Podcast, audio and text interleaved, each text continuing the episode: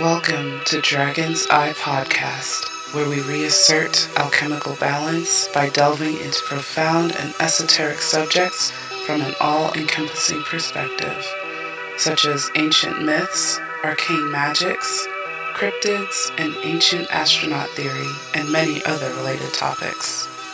I'm your host, Shaman Gaia, a spiritual life coach and intuitive healer.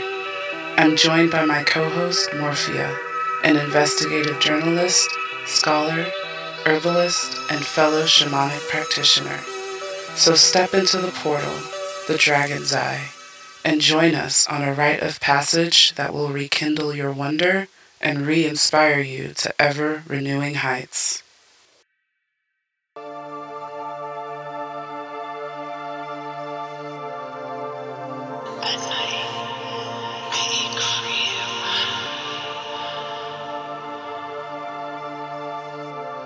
On this eerie Friday the thirteenth, we descend into the cryptic realm of vampires, fanged creatures that quench their insatiable thirst for life's crimson elixir.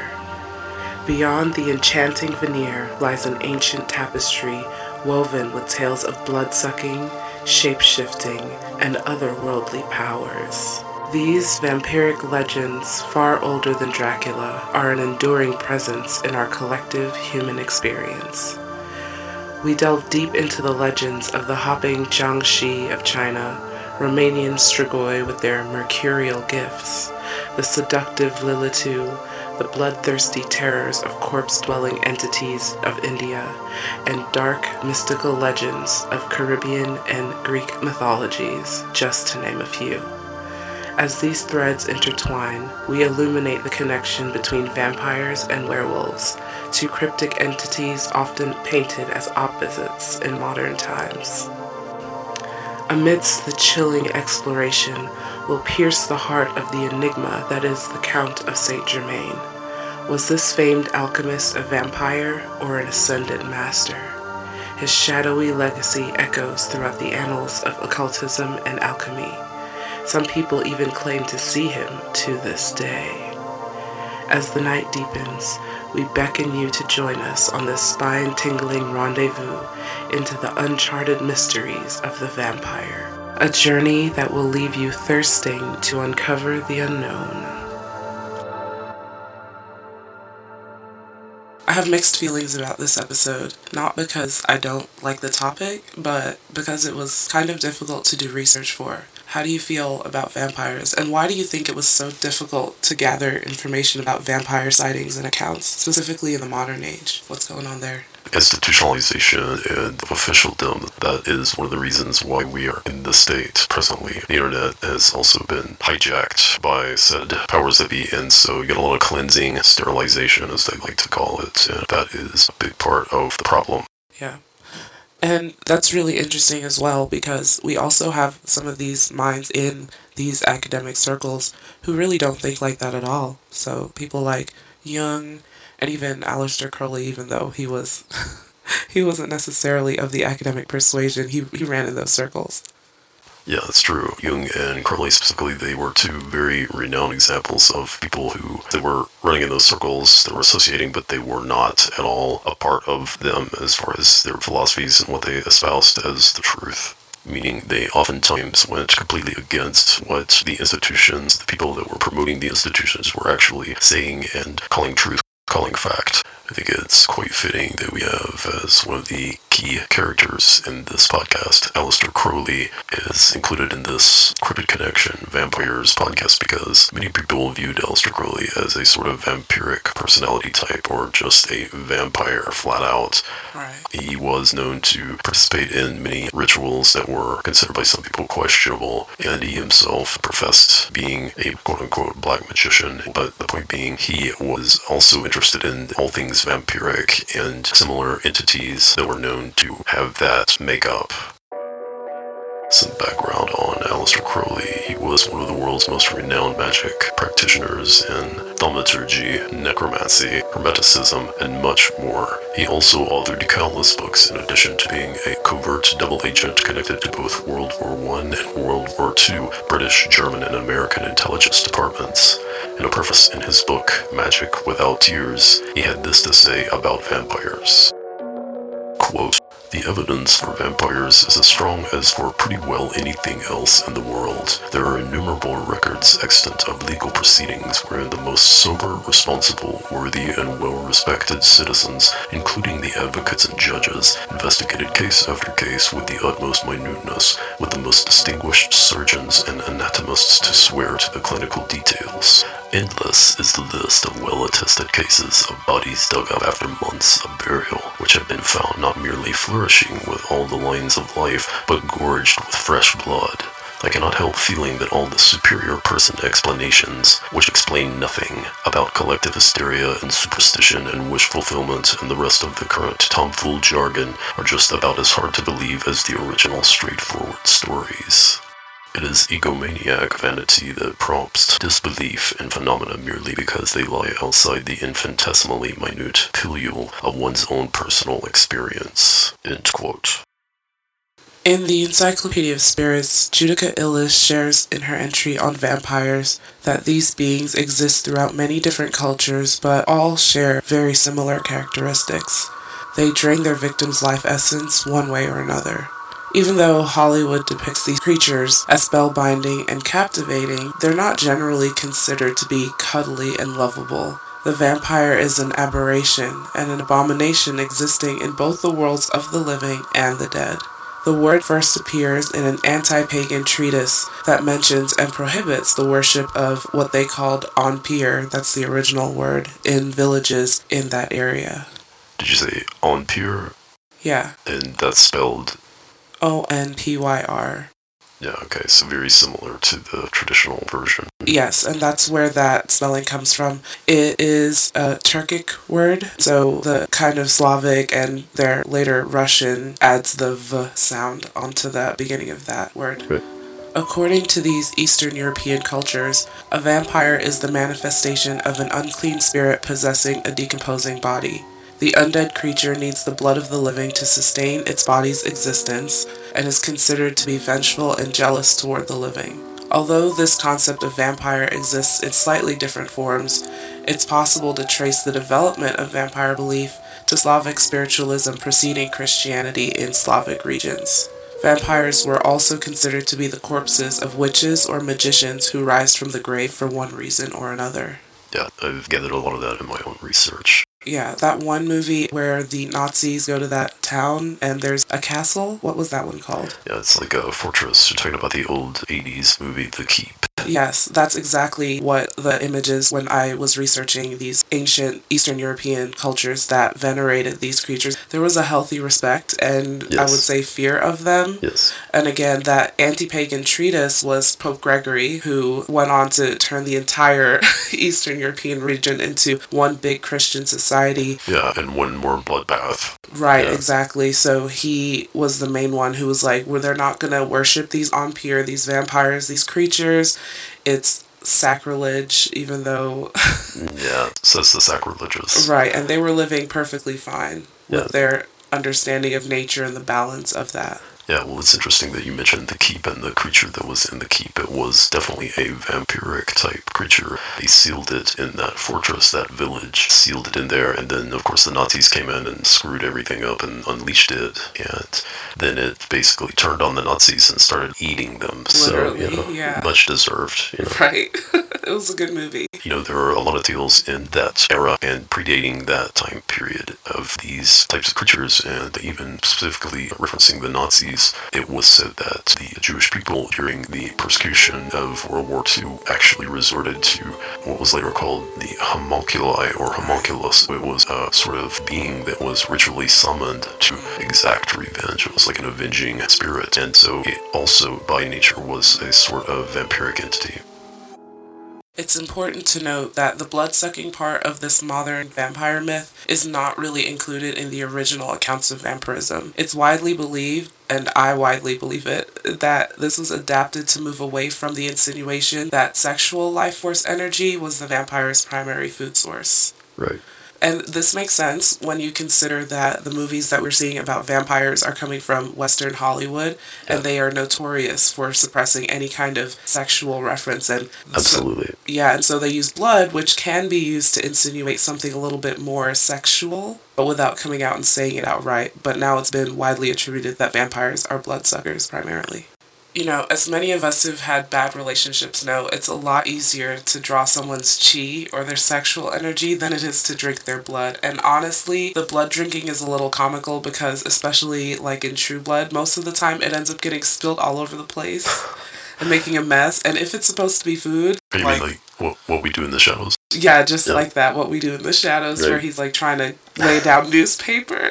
It's going all over the place. It's going all over the place. It's ruining his frilly blouse. It's frilly vintage clothes. Yeah, it's impractical to be like, yeah, we just drink blood. And it was usually drawing energy, making people sick and dying, as opposed to their actual blood. Although there are beings that were drinking blood, and I don't doubt that. Yeah, that's correct. That's what I was just going to say. In, in the research that I've done, I have found that there are plenty of mentions of actual blood-drinking entities, right. and the shades that are referred to so much in the Greek myths and other myths referred to by different names. Entities like that, there are actual creatures that can gain a certain corporeal material existence, even if they start out as just a sort of shadow being, as long as they are provided with blood and enough of it. So those myths also exist, and the two probably run parallel.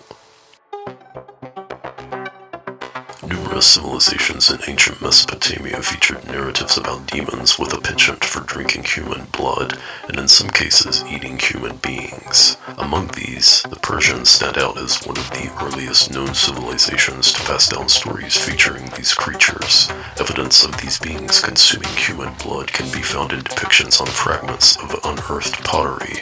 In the chronicles of ancient Babylon, stories of the legendary Lilitu were prominent.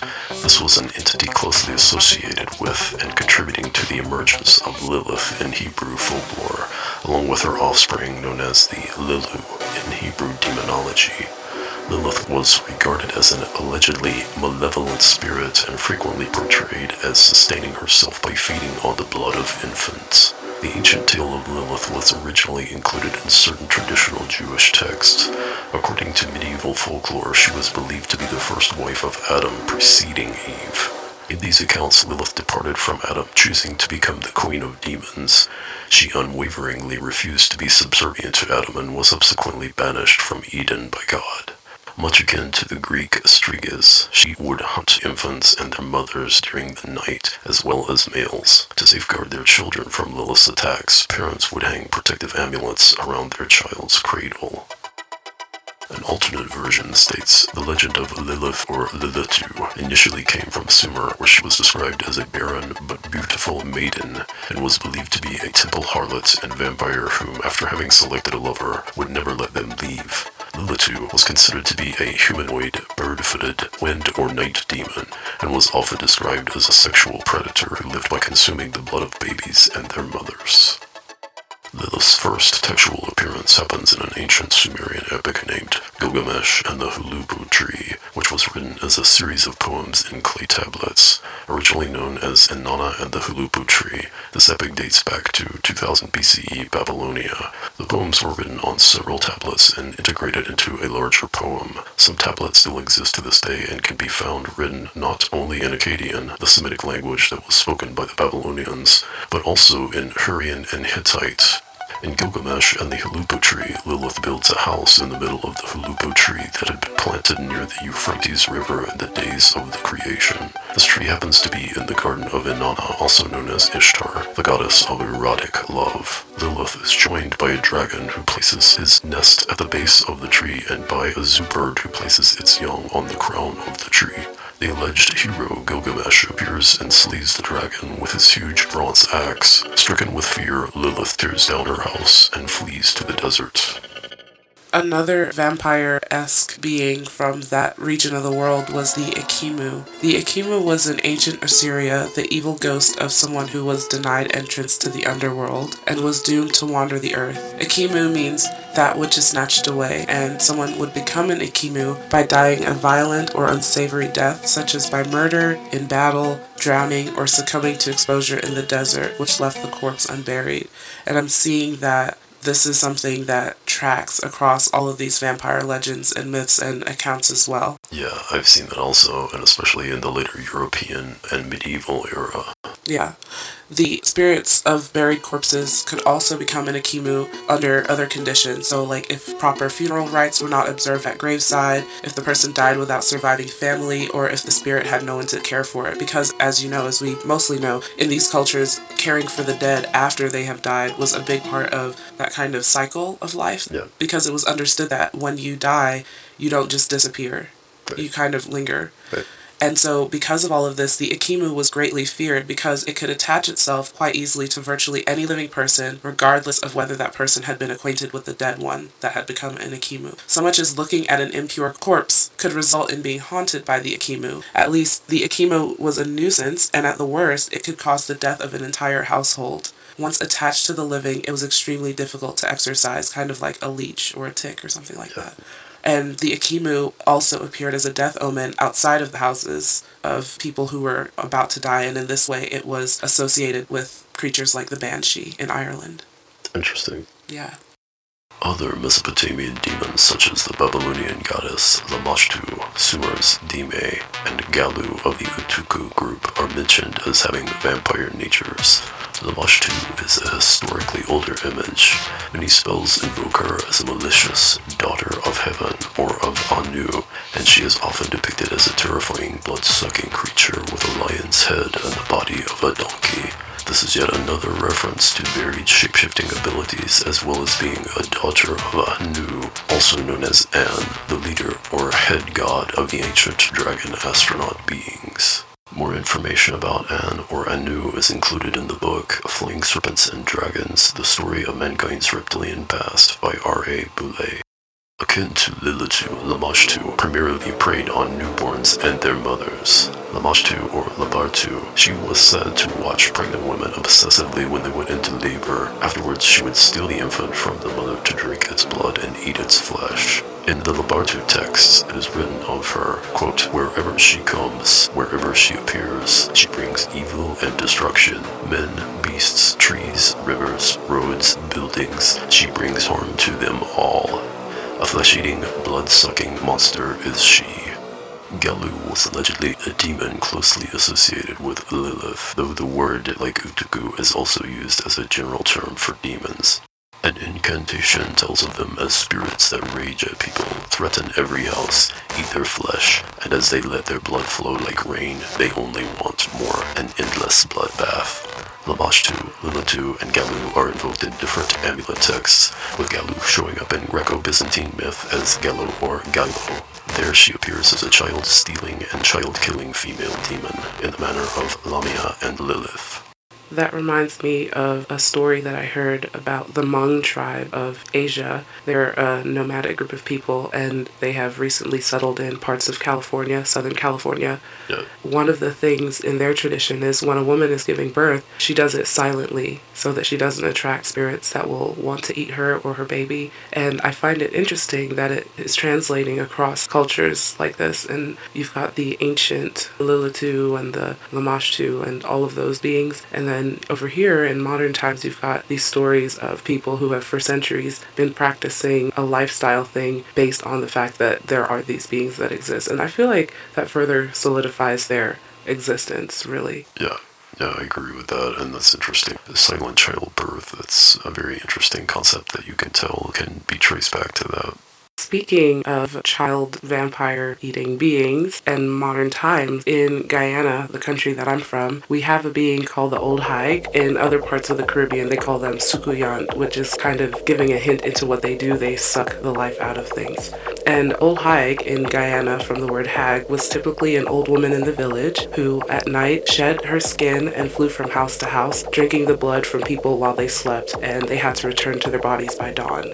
Those people were usually pregnant women, or newborns, and women who had just given birth. Yeah, and hag, that is basically just a derivation of hag, then. Yes, that's with the patois. Yeah. It was often concluded that the reason that these people were old people or looked like old people is because the process of getting out of your skin and putting it back on made it look wrinkly.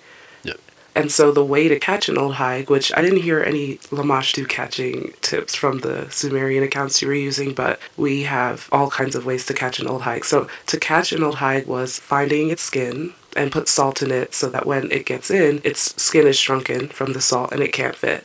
Or if they get into your house, you want to keep them from being able to leave before sunrise, because they had to leave before sunrise, by scattering rice grains or beans, and they would be compelled to count it. Yeah. Which I find interesting, because when I was researching, other cultures also said that the way to stop a vampire was to have it count things. Yes, yes, I've seen that in the European cultures as well.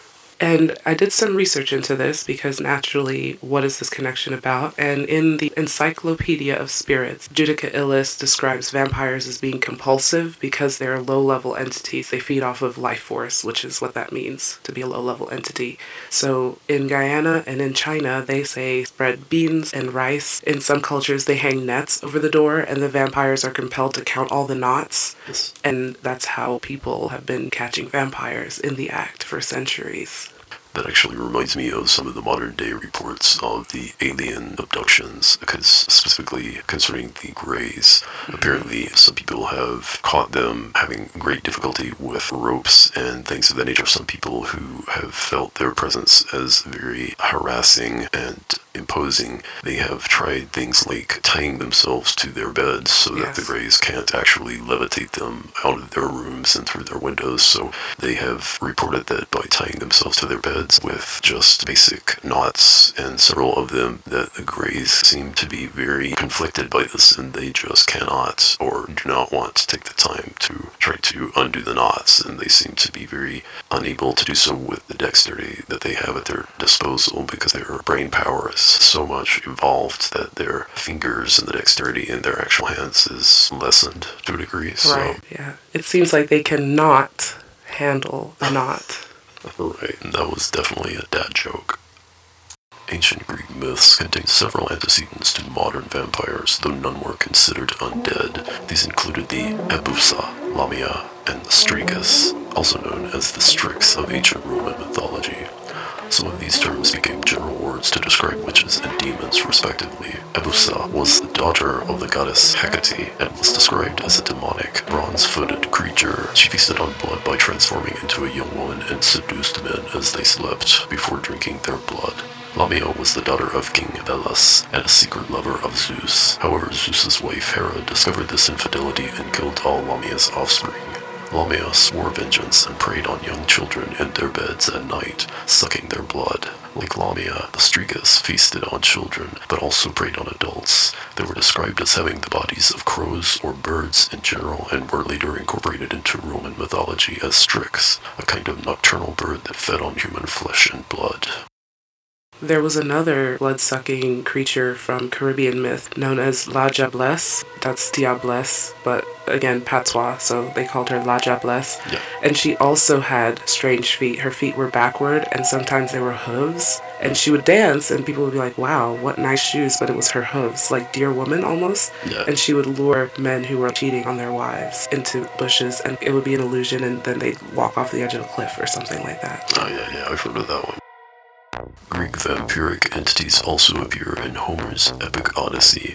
In Homer's tale, the undead are too insubstantial to be heard by the living and cannot communicate with them without drinking blood first. In the epic, when Odysseus journeyed into Hades, he was made to sacrifice a black ram and a black ewe so that the shades there could drink its blood and communicate. This is an interesting mention about the shades in the Greek mythology, because in the occult practices of the West, people discussing summoning the shadow beings, and certain occult practices you find that the shadow beings can give you information, but they usually want an exchange, and many of the shadow beings prefer blood. So a lot of the people that are dealing in these specific types of rituals will begin bloodletting either themselves or something else, and you actually feed these creatures, and then they can take on a substantial corporeal material form, and that is definitely a type of vampiric entity. Yeah, and that is also where traditional African or even West Indian spiritual practices get the kind of blood sacrifice Uh, right. title yes. or classification, because often people would sacrifice the blood of a goat, a chicken, to have a god or an entity manifest into a body and then do whatever it is that they need done. Yes. So there's something to the blood aspect of all of this that makes it so powerful that it can literally bring things across dimensions. Right, yeah. And I've seen a lot of that in voodoo. Yeah, that's yeah. what I'm talking about, yeah. Yep. Let's hop on over to China. To examine some hopping ghosts, the I, Jiangshi. I see what you did there. Thank you, thank you. Yeah. I thought it out. I thought it out. It was nice. The Jiangshi are, in popular Chinese mythology, reanimated corpses that hop around, killing living creatures to absorb qi life energy from their victims. It wasn't until the movie Dracula reached China that Jiangshi were given blood-sucking attributes. In fact, the title Dracula is translated in Chinese as blood-sucking Jiangshi. Do you remember that animated Gremlins series we watched a few months ago? Yeah, I remember that. So those are the creatures of that specific episode where the main characters were wandering through that forbidden forest. Yeah, okay. That makes sense, yeah. Mm-hmm. So the Jiangshi in that series were kind of green and phosphorescent, and they had long teeth and nails, and that's one of the manifestations, but they can sometimes appear to look like a normal human being. They have difficulty walking because of the pain and stiffness of being dead, and they're also blind for the same reason, so they hop around instead, which makes sense. Like, yeah. Why are they moving as if they're alive when they're not? Right, yeah, that does make sense. Jiangshis are nocturnal creatures, and it is said that they are particularly vicious and rip the heads off of their victims or other limbs as well. Mm. They were also said to have a really strong sexual drive, and so they often attacked women. And after a period of growing stronger, Jiangshis would gain the ability to fly, grow long white hair, and, you'll like this because it ties into our werewolves episode, change into wolves. Mm, yes. And I remember we saw this kind of Jiangshi in that one episode of the Jackie Chan Adventures when they were at that castle. Yeah, right. Yes. And it started off as a really weak, feeble, kind of skeletal-looking being. And then as it fed off of their fear and their life force, people would get tired. Mm-hmm. And then it turned into like a flying, white-haired menace. Yeah, definitely a vampire kids too. Mm-hmm. Usually, Jiangshi can be evaded by holding your breath. Like I said, they're blind. And they track living creatures by detecting their breathing. And as with the Strigoi, which we'll talk about later, people protected themselves from Jiangshi by using garlic or salt, a little bit like the Western vampires. They were driven away by loud noises, and it was thought that thunder could kill them. People used brooms to sweep the creatures back to their resting spots, and iron filings, rice, and red peas were used as barriers, because, again, if they saw these things, they would have to count them. And once the Jiangshi reached its flying white-haired stage, it could only be killed by a bullet or thunder, and then its body must be cremated. Villages that are infested with Jiangshi recruit a Taoist priest to perform ceremonies to exorcise the negative energy. The priests traditionally rely on talismans, yellow strips of paper with characters written in red ink and blood, and it's commonly believed that with incantations, the priest can activate the talisman and totally incapacitate a vampire's action by putting it on its forehead. And once it's under that spell, the priest uses a bell to command the vampires back into their graves. Yes, that's interesting.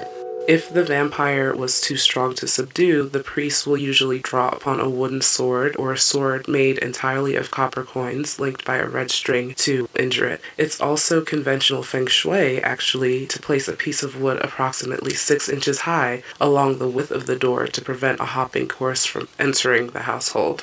Interestingly enough, Jiangshi were created after particularly violent deaths, such as suicide, hanging, drowning, or smothering. Just like the Ekimmu, a Jiangshi could also be created as a result of an improper burial, as it was thought that the dead would become restless if their burial was postponed after their death. The Jiangshi were not known to rise from the grave, so their transformation had to take place before they were buried. In India, tales of Vitala, ghoul-like beings that dwell in corpses, are found in old Sanskrit folklore, although most Vitala legends have been compiled in the Betal Panchabedshati, a prominent story in the Katha Saritsagara. Tells of King Vikramaditya and his nightly quests to capture an elusive one. The Betal is described as an undead creature who, like the bats associated with modern-day vampirism, hangs upside down on trees found on cremation grounds and in cemeteries. Pishasha or Pishash The returned spirits of evildoers or those who died insane also bear vampiric attributes. Interestingly enough, according to the stories, in Romania, a vampire is a Strigoi possessing a bat or other creature like that, just like a werewolf is a Strigoi possessing a wolf. But the word Strigoi is not necessarily just for those two. It includes ghosts, banshees, wraiths, ghouls, and other shades of undeath and all forms of lycanthropy. A Strix, or a Strigoi, is a troubled soul of the undead rising from the grave, although some can be living people with certain magical abilities. They have the ability to transform into animals, they can be invisible, and they can drain their victims of blood, or like the Jiangshi of psychic life force energy.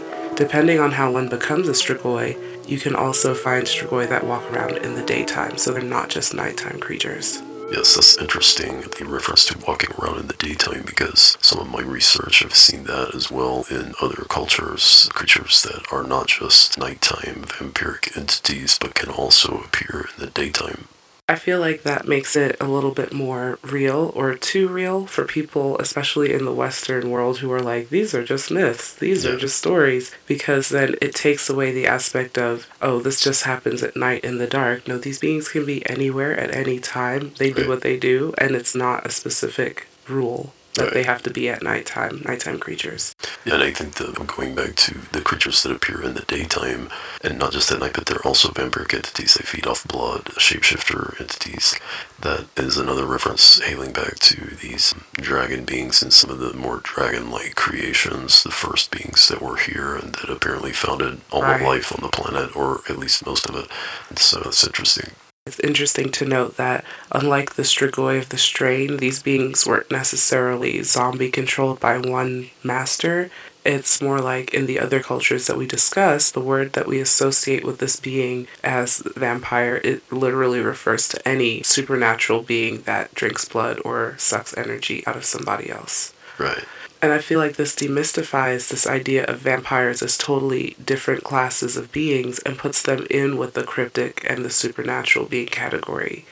Just because our society's idea of a vampire is not the same as the other cultures that we've spoken about thus far, I feel like we can see where the attributes came from, but we also see a distinction and see where it's been definitely glamorized and romanticized. Yeah, and specifically the American, the Western ideal of the vampire, the vampiric entity, comes largely from Hollywood. Again, the drama queen of America, right.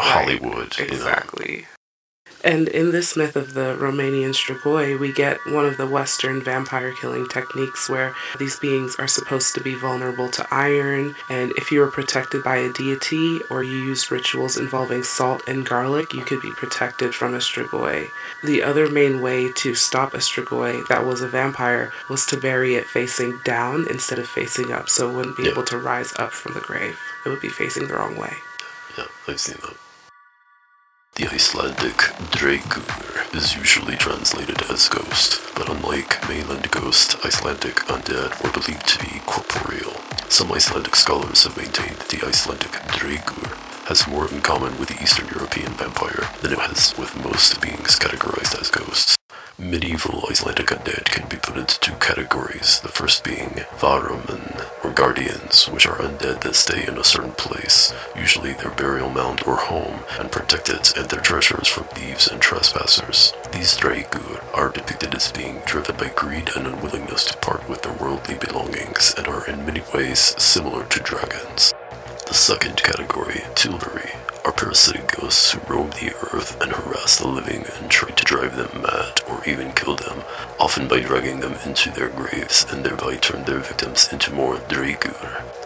A Tilbury is a type of undead in Icelandic folklore, a human rib given life by drinking the blood of a witch and then sent out to steal milk and money. The comparison of Icelandic Draigur to vampires is not entirely new, as it was also made by Andrew Lang in eighteen ninety-seven when he called the Draigur Glaumur in Grettish Saga a vampire.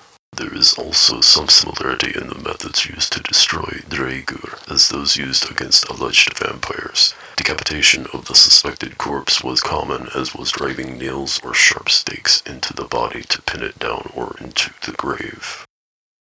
There seems to be, in this realm of vampire slaying, a very concerted effort to make sure that they stay in their graves. Yes. And that takes us to the story of the dolmen stones, specifically one in Ireland. So the dolmen stones are monolithic grave sites found across Western Europe, and while there is a shroud of mystery around them, the story that I'm about to tell you is a very popular one. It was the vampire story that inspired Bram Stoker's Dracula.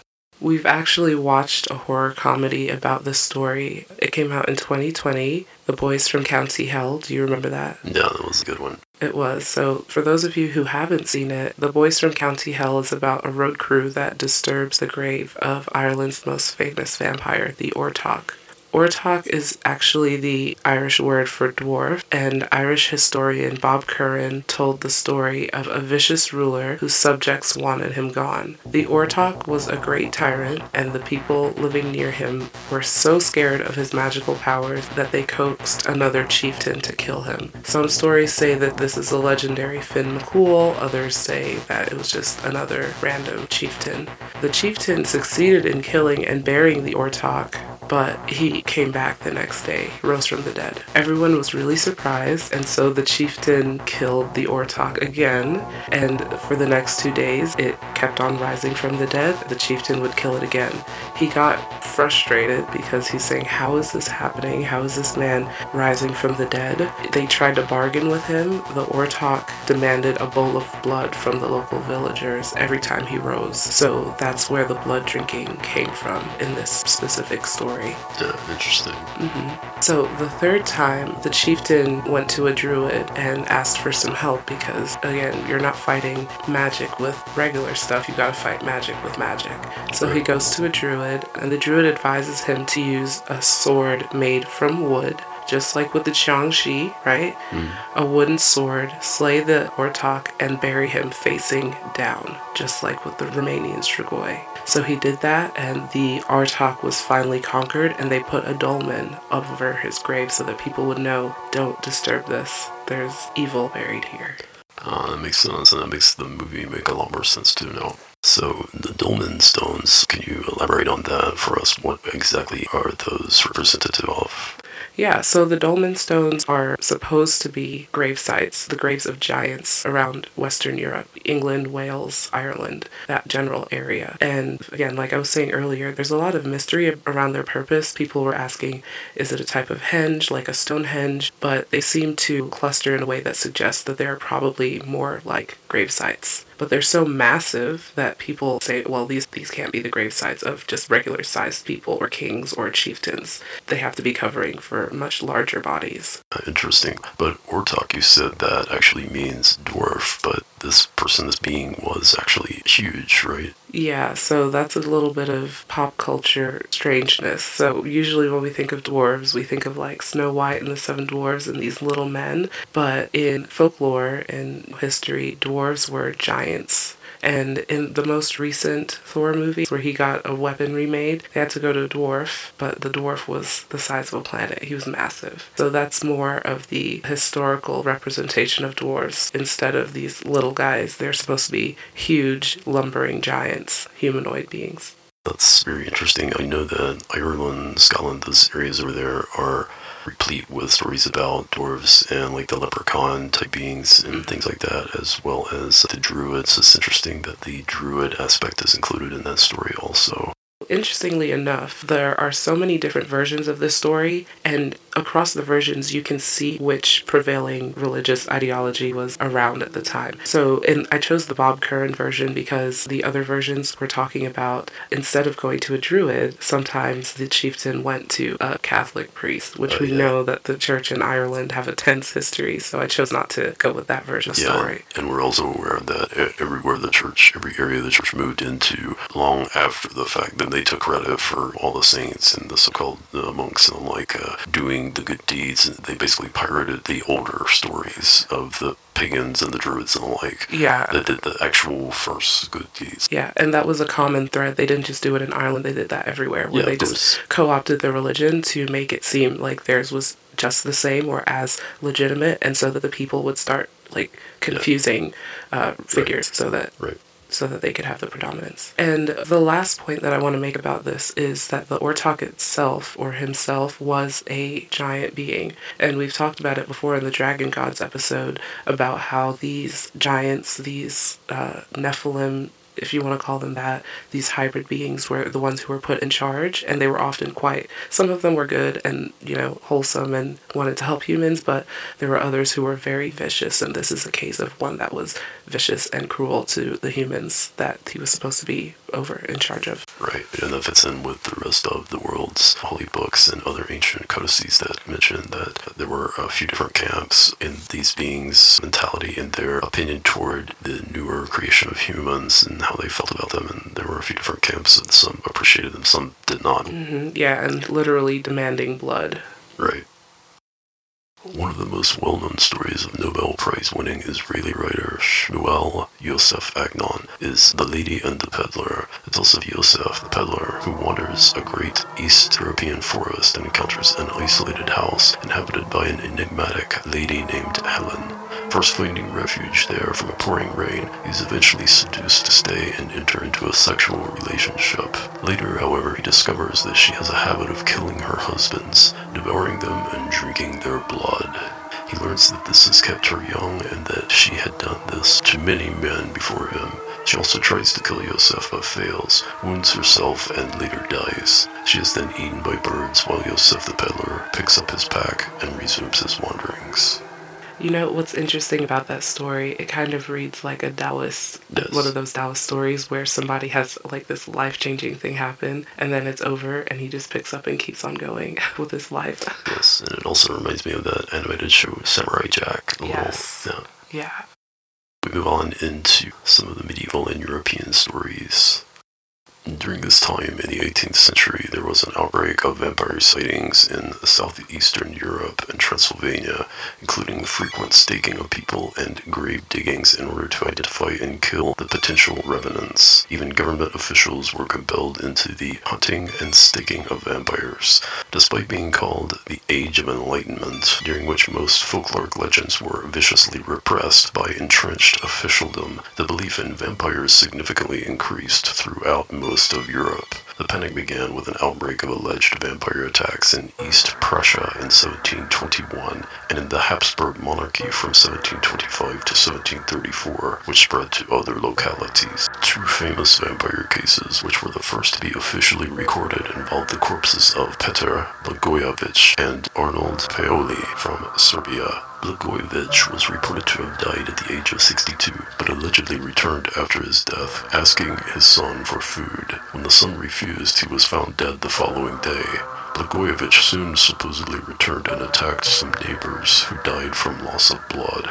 In the second case, Arnold Paoli, an ex-soldier turned farmer who allegedly was attacked by a vampire years before, died while haying. After his death, people began to die in the surrounding area until it was widely believed that Paoli had returned to prey on the neighbors.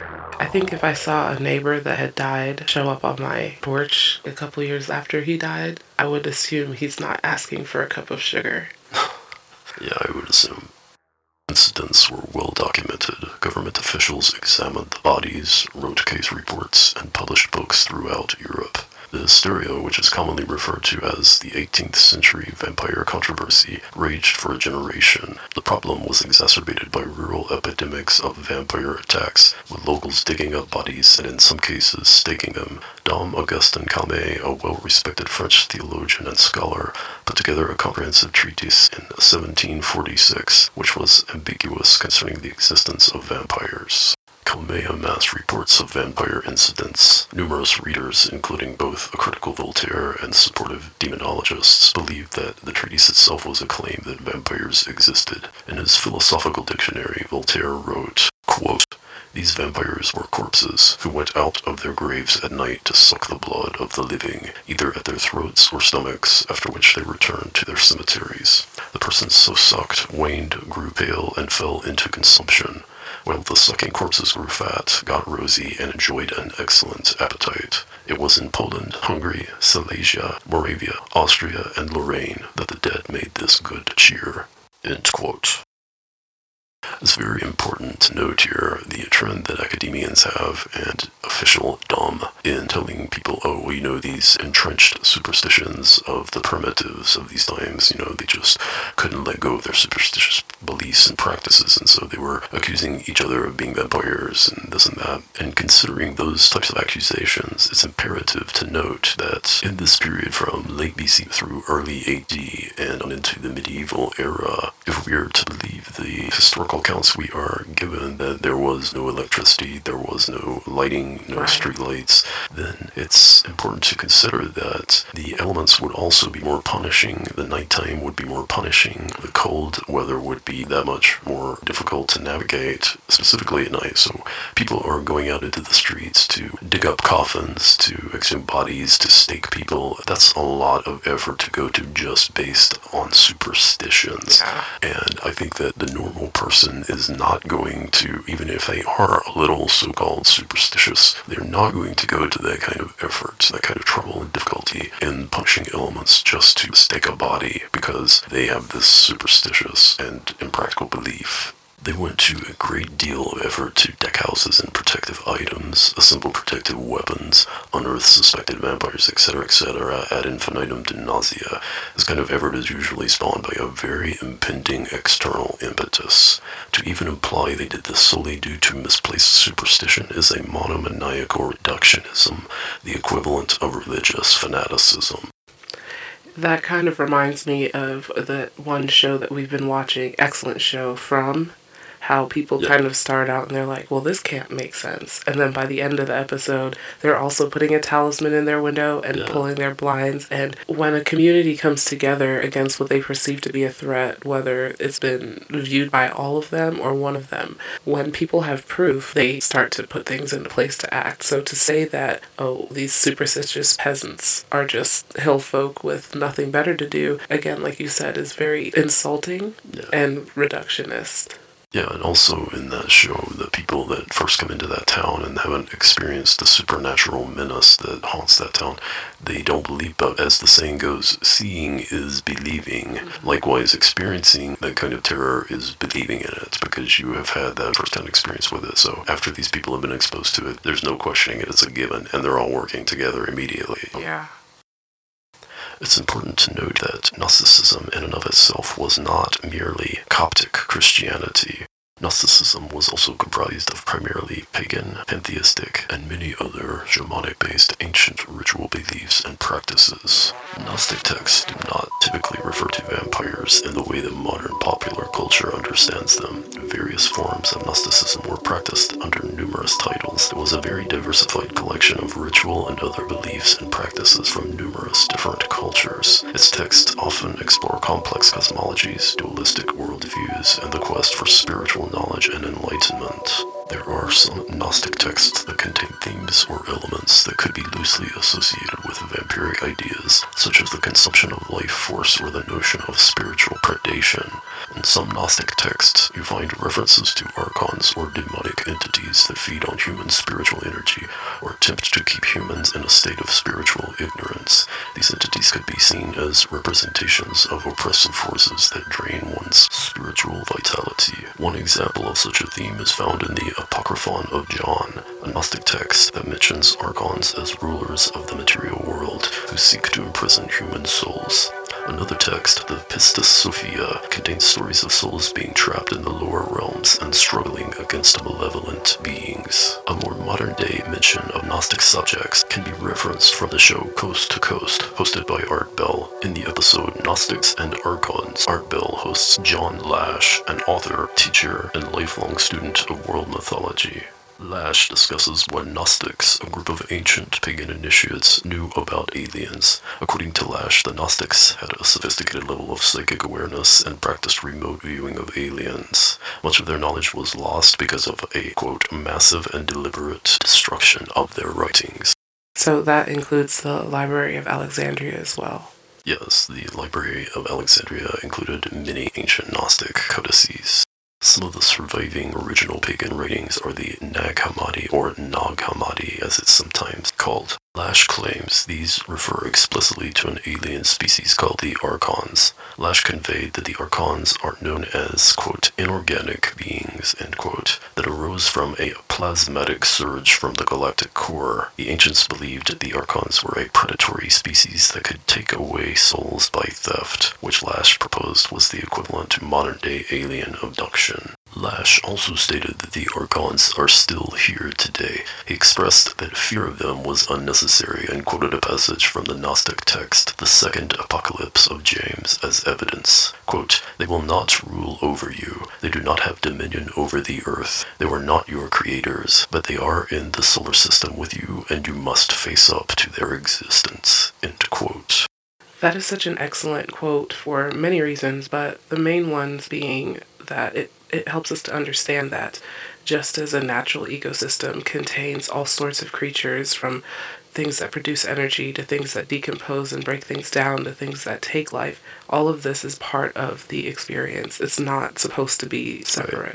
Right, exactly. And you're going to have dark and you're going to have light aspects. And just like Carl Jung, Doctor Carl Jung said, you cannot have one without the other. If you did, it would not be this existence, and it would probably not be existence at all anyway. So like the fanatical religions of today try to do, you cannot extricate one from the other. Just accept that they are both here and they both have valid purposes.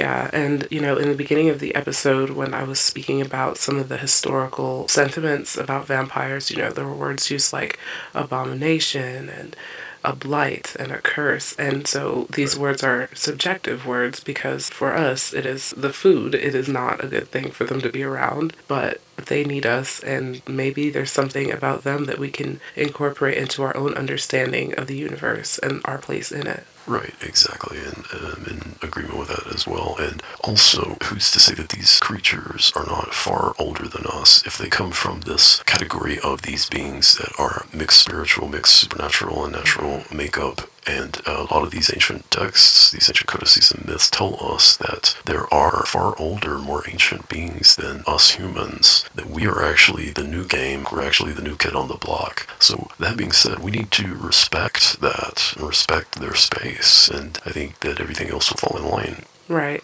And I also believe that this more modern phenomenon of denying the existence of these beings or the existence of anything, because there's a lot of that regardless, but the people that these stories and these accounts are coming from, it's important to note that many of them before Christianity and everything, like all those organized religions came in and said, we're the ones who know everything. Those people had a healthy respect for these beings. And it's important to maintain a balance like that in everyday life. So for For example, we were talking about the Ortok. That was an imbalance. He was definitely abusing his position and all yes. that stuff. So naturally, he was taken care of. And the people were like, you know, we're not really into this, but we know that these beings exist. This one is a problem. Yes. Speaking of horrifying vampire stories, do you have any from the modern age, the last two hundred or so years? I do, yes. As a matter of fact, the vampire of Highgate Cemetery is one of those stories. Highgate Cemetery was constructed in London, England in eighteen thirty-nine as a burial place for the elite. After many years of neglect, the cemetery is now allegedly the home of a terrifying vampire. According to the Highgate Vampire Society, the sighting started in the late nineteen sixties. A tall figure with red eyes was spotted and repeatedly reported, launching an investigation into the area and these claims. One of the strangest sightings was from the early nineteen seventies. A young girl was walking past the cemetery and was attacked by a very tall, white-faced, dark figure that threw her to the ground. Fortunately, the shadow figure immediately vanished into thin air when a car pulled up to the scene. The girl, being in shock, was taken to the police station and eventually conveyed what had taken place. Her account supported the sightings reported by so many other members of the community. Sightings of this vampire continue to this day. Speaking of modern vampire sightings, are you familiar with the Count Saint Germain? Jacques Saint Germain. I am, yes, and that's a fascinating story.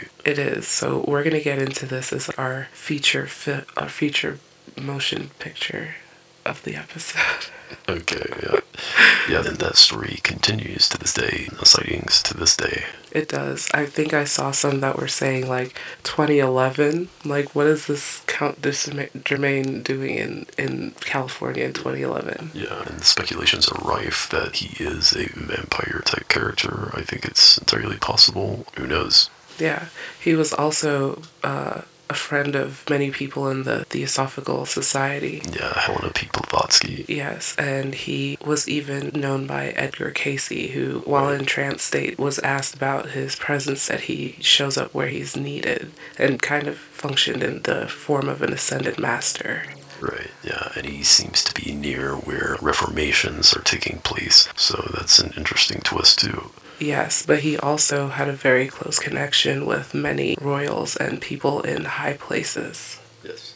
The figure that we'll be talking about, the one that's associated with vampire lore in New Orleans, is Jacques Saint Germain. In the sultry heart of New Orleans, a city known for its mystique and magic, there lived a man whose presence sent shivers down the spines of those who crossed his path, shivers of delight and shivers of terror. His name was Jacques Saint Germain, or so he claimed. He introduced himself as a French aristocrat with a lineage that traced back through centuries of nobility. two hundred years before Jacques Saint Germain arrived in New Orleans in the seventeen hundreds, the Count Saint Germain was dazzling the royal courts of Europe with his amazing alchemical feats, such as removing the floss from diamonds, and became known as the Wonder Man of Europe. His skills were so praised by Louis the fifteenth that he was provided a laboratory and a residence at the royal castle there in France. I briefly want to pause and go back to the vampire panic of the late seventeen hundreds in Europe that you spoke about. Yeah. I'm not saying that this man was just a vampire and nothing more, but there's some facts that kind of point towards some shady stuff. Right. So he has a death certificate that was labeled seventeen eighty-four. It was thought that he was born in the early sixteen hundreds. He claimed to be the son of a Transylvanian prince, so that's number two, and he openly made claims that he was over five hundred years old. This was substantiated because he was an excellent linguist. He spoke all the languages, and back then you had to travel. Travel is not cheap, right, especially back then. Yes. And he was buried in a private grave, and then we have two hundred years later, a man claiming to be his descendant. He also has no record of being married or having children. So a man shows up claiming to be his descendant, looking like him, yeah, it's talking like him, yeah, with the same talent, making the same bold claims. Yeah, this seems quite suspect. So he wasn't an ordinary man, obviously. From the moment he arrived in New Orleans in the early nineteen thirties, he seemed untouched by the passage of time, is what people were saying. He didn't have wrinkles. He had really dark, piercing eyes that held an ageless wisdom, and nobody could explain it. The philosopher Voltaire even said that he's a man who knows everything and who never dies. Interesting. And then people in New Orleans are saying this about Jacques, and yes, Voltaire is saying that about the Count. It just matches up that way. Yes. And he similarly moved through the city's elite social circles and captivated everybody that he met with his charm and sophistication. For many reasons, everyone who was anyone wanted to get close to him. Like I said before, he spoke six languages, six plus. He was a brilliant painter. He played violin. He grew diamonds and was an accomplished alchemist. And this is where people believed that his vast and seemingly ceaseless wealth came from, and he was throwing these parties with that money. Where the vampire myth comes in is with Jacques' nocturnal habits. So the rumors were that he didn't go out during the day. He did, but he preferred to be out at night. The soirees that he held in his French Quarter home extended early into the mornings. Guests would be reveling in lively conversation, eating all kinds of food, but he never ate. He was usually seen drinking out of a goblet nearby, but he never sat and ate at the table. Yes, most of the research I've done on him says as much, that he was never witnessed eating, usually ate alone. If he even ate at all, most of the reports were that he drank. Some suspected the blood, as you know. Yeah, and so naturally, whispers began to circulate throughout the city. People often spoke of his seeming immortality and suggesting that he might be a vampire. The legends grew with each passing year as everybody else got older, but he never showed signs of aging. And as you said, some even claimed that he had a peculiar fascination with blood. Right.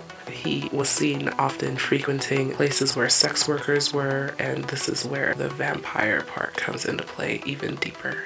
Despite these accusations, and some people even claiming to have proof, he was still mysterious and elusive. And the Count Saint Germain in Europe, before he got to Eastern Europe and Germany and all those places, he had been arrested in London, but then mysteriously all charges were dropped, even though they had concrete proof that he was starting an insurrection. Yeah, that's very interesting. One fateful night, Jacques Saint Germain vanished without a trace in New Orleans. Was after a woman had fallen from the balcony. Actually, she had jumped. And when the police came to investigate, he was gone completely. No one knew where he went, and there was no record of his identity or his departure from New Orleans. So naturally, that made him even more mysterious because, again, this is not some kind of low-level criminal, unknown nobody. Everybody knew him in the city. So he just disappeared without a trace and nobody had eyes on him. Interestingly enough, too, when the police came to investigate his house, they found a locked door upstairs. Inside of that room were wine bottles filled with human blood,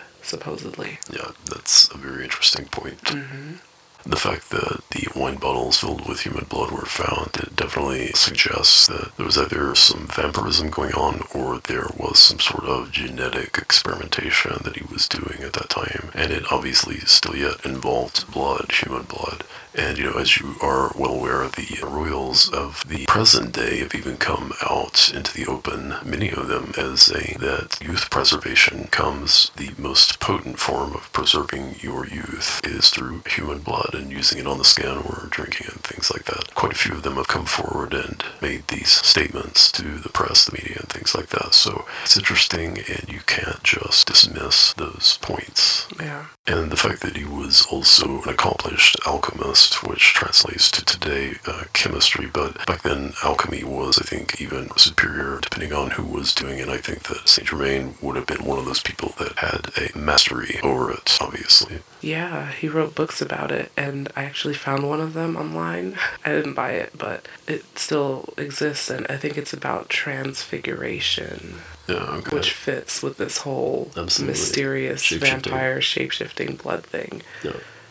Another fascinating point about Jacques Saint Germain is the fact that he has been cited all the way to even the recent years. One of the last stories that I heard about one of his more recent sightings was in that one show, The Unexplained, that was hosted by William Shatner. Oh, yeah. They had a special on werewolves and vampires, and they mentioned that the show came out in twenty nineteen, so it had to be from then until twenty twenty at least. So as the story goes, they were having the usual festive-type activities in the French Quarter, and there was a large crowd in the street, but then suddenly the crowd began to part mysteriously, and everyone was moving out of the way, and this mysterious figure is coming through, and he stops at a certain point, and people are actually looking on, wondering who this person is, this enchanted-type individual, and he fit all the details of the description of Jacques Saint Germain, and because as it was later counted by many other people, they began to make that connection. So, but as he stood there, then he raised his head. He had on a hat, and of course a cloak, as the story goes, and he cocked his head back, and you could see, at least from his nose down, and he appeared to be sniffing the air,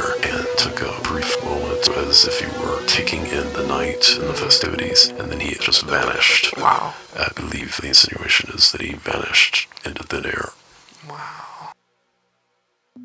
As we emerge from the shadowy depths of vampire lore and legend, we hope you've been entranced by the enigmatic tales that bind cultures and transcend time. Join us in our next episode as we venture further into the realm of cryptids, revealing even more mysteries that have fascinated and haunted us throughout the ages. Until then, may your curiosity forever remain unquenched. Thank you for joining us on this transformative journey through the Dragon's Eye. Stay connected on Instagram and TikTok at Dragon's Eye Podcast for additional content, behind-the-scenes glimpses, and updates on upcoming episodes. If you're tuning in on Apple Podcasts, Spotify, or any other platforms, we would greatly appreciate it if you could take a moment to leave us a review. And if you're watching on YouTube, give this video a thumbs up, subscribe to our channel, and leave a comment.